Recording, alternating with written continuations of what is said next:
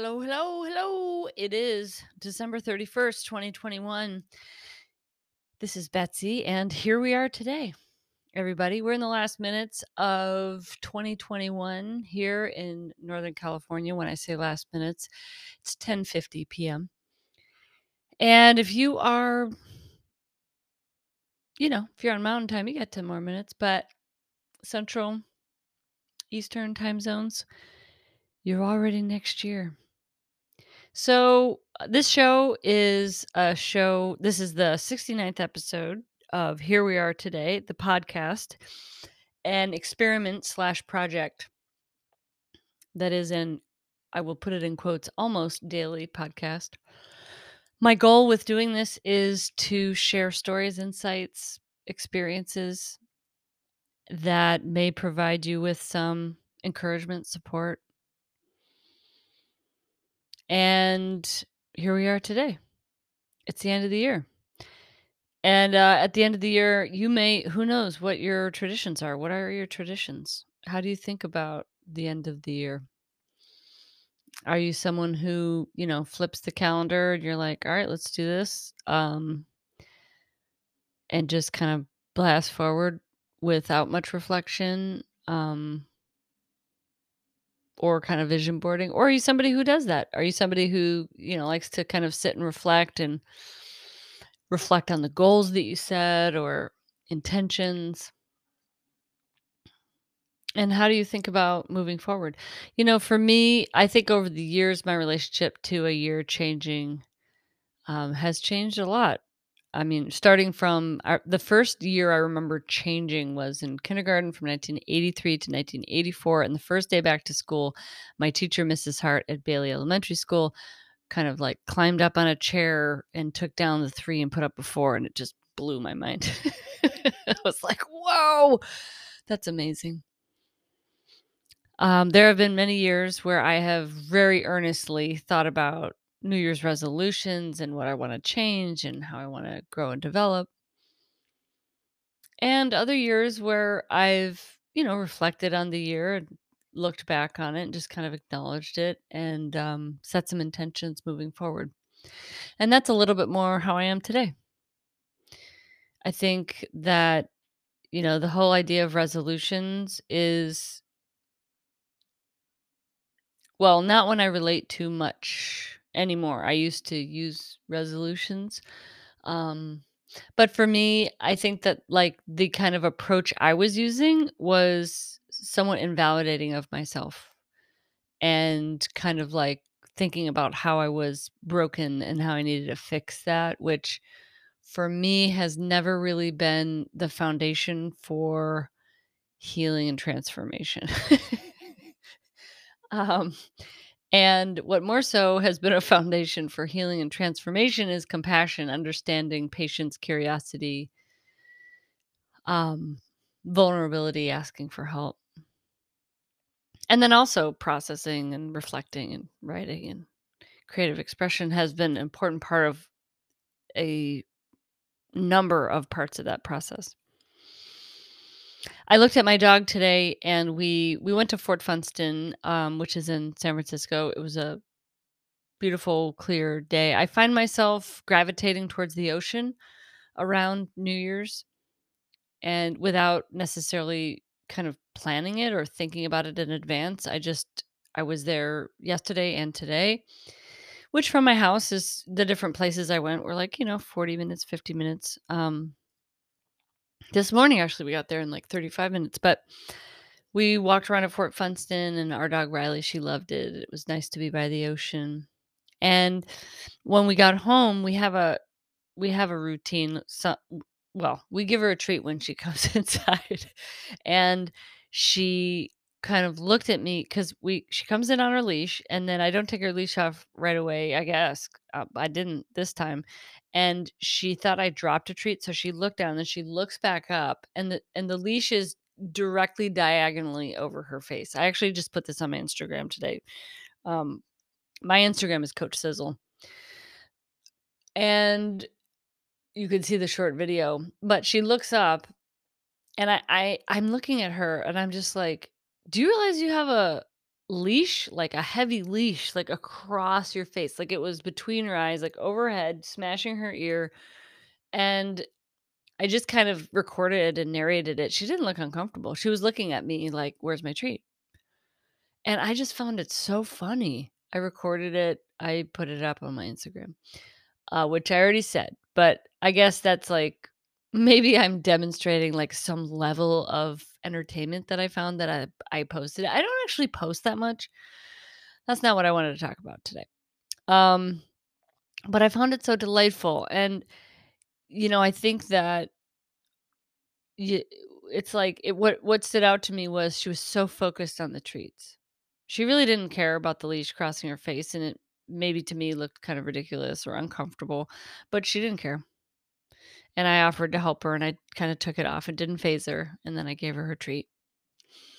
And it made me think about my relationship to New Year's and and um feeling into a setting of intentions or or what parts of myself that I'd really like to create space for to allow them to emerge, which is a dramatically different framework or perspective than going into the year saying there's something wrong with me, I need to fix it.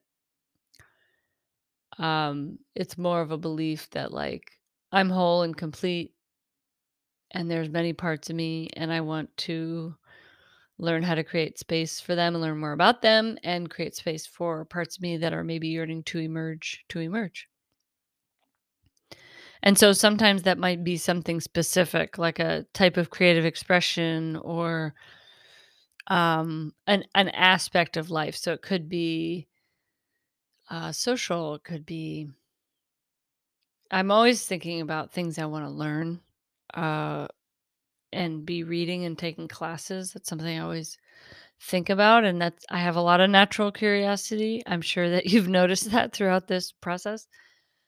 Uh, if you've listened to any other episodes.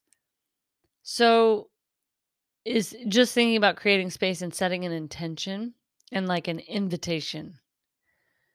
I remember there was a year that when I was struggling with my relationship with alcohol, there were several years that I thought, well, I'm going to stop drinking. And at New Year's, that was the time that I said, "Oh, well, this is when I'm gonna stop." And I think I did that 2 or 3 different years, and I I've always known I've always known that alcohol was gonna be something that I was gonna almost completely or completely give up or eliminate from my life. And there were many years where I was like, "I know that's gonna happen, but I don't want that to happen yet."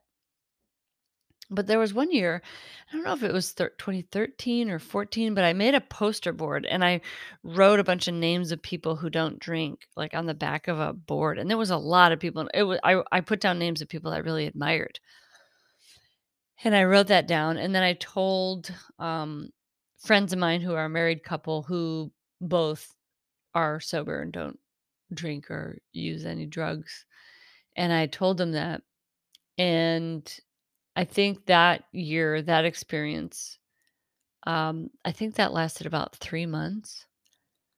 And, you know, I guess I'm grateful for all the all the elements of the path that I've taken, and so I know that there needed to be multiple times that I that I went through that and set that intention and then fell fell off the wagon, if you will, and then but not just fall off the wagon, like abuse alcohol in ways that were not healthy for me.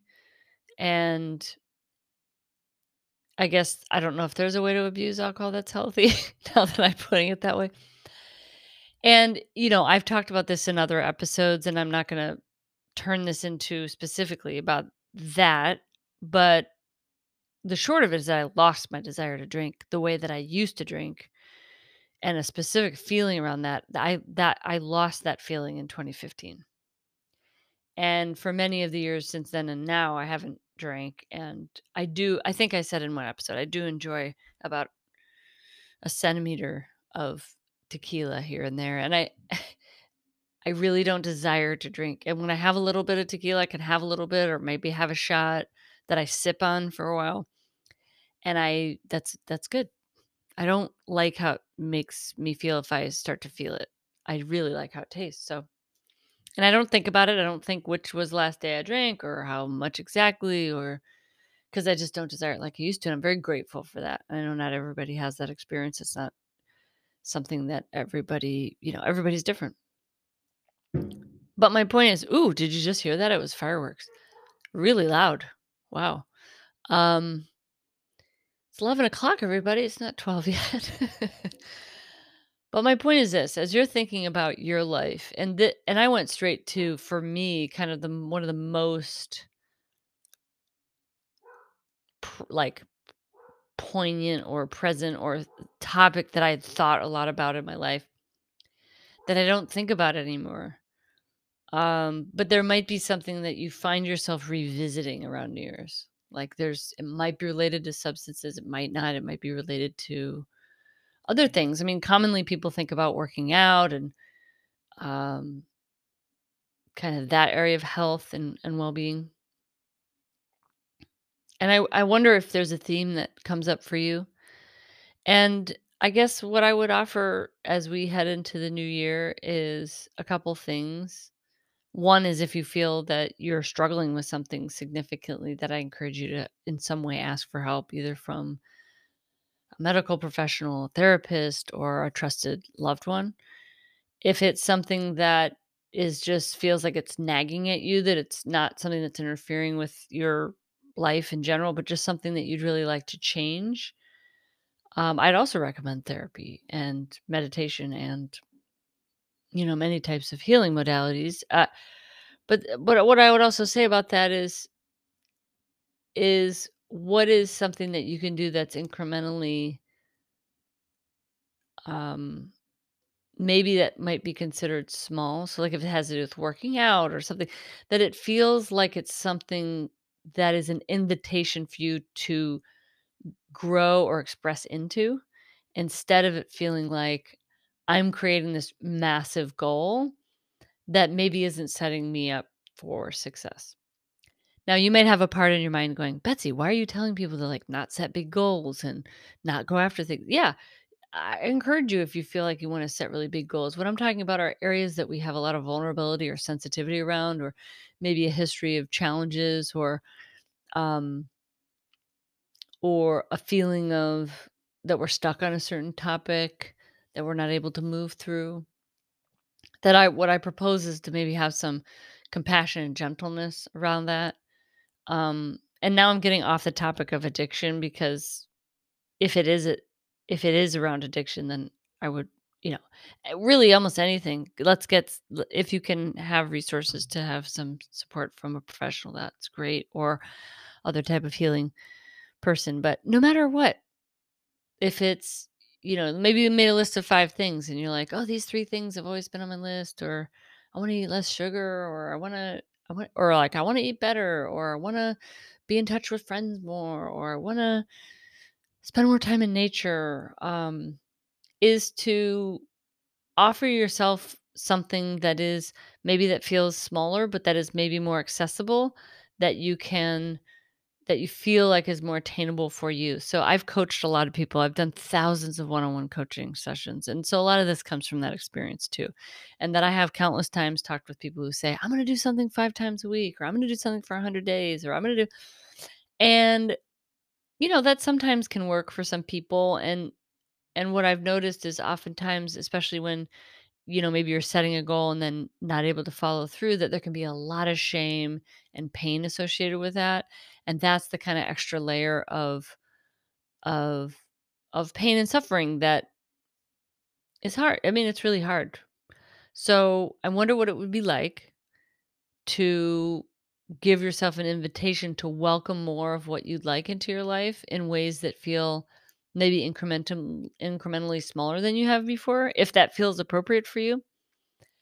Um and see how that feels. And and you might be listening to this and going like, "No, this is totally not me, like, I do things in a certain way." Great. You know, I I hope that when I'm sharing thoughts that you're feeling your own voice kind of in response to what I'm saying, like that it feels right for you, that it doesn't feel right for you. I think that's a big that's great. If you're hearing your own voice, but what's appropriate for you, I just think it's wonderful. And if you know what, this year you're like, you know what, F this. I'm not doing resolutions. I'm doing like, let's get back to basics of survival and self care. That's beautiful too. And it's not a failure. And, you know, this life is not easy. And these times have been challenging in many ways, in many, many, many ways. And as much gentleness that we can give ourselves, I think, is a great gift. Um, instead of the kind of like vo- football coach in your head that's screaming at you to like push, push, push, like maybe it is okay to rest. Maybe it is okay to just be gentle. Maybe it is okay to go for a walk instead of running 10 miles or whatever it is. So I'm sending you so much love. That's my big theme. In 2022, I just wish you uh I hope I wish you a journey of adventure and exploration that in some way or another helps you feel like more of you. Even just a tiny bit or in a tiny area. Sending you so much love. 2022, here we come. Bye bye.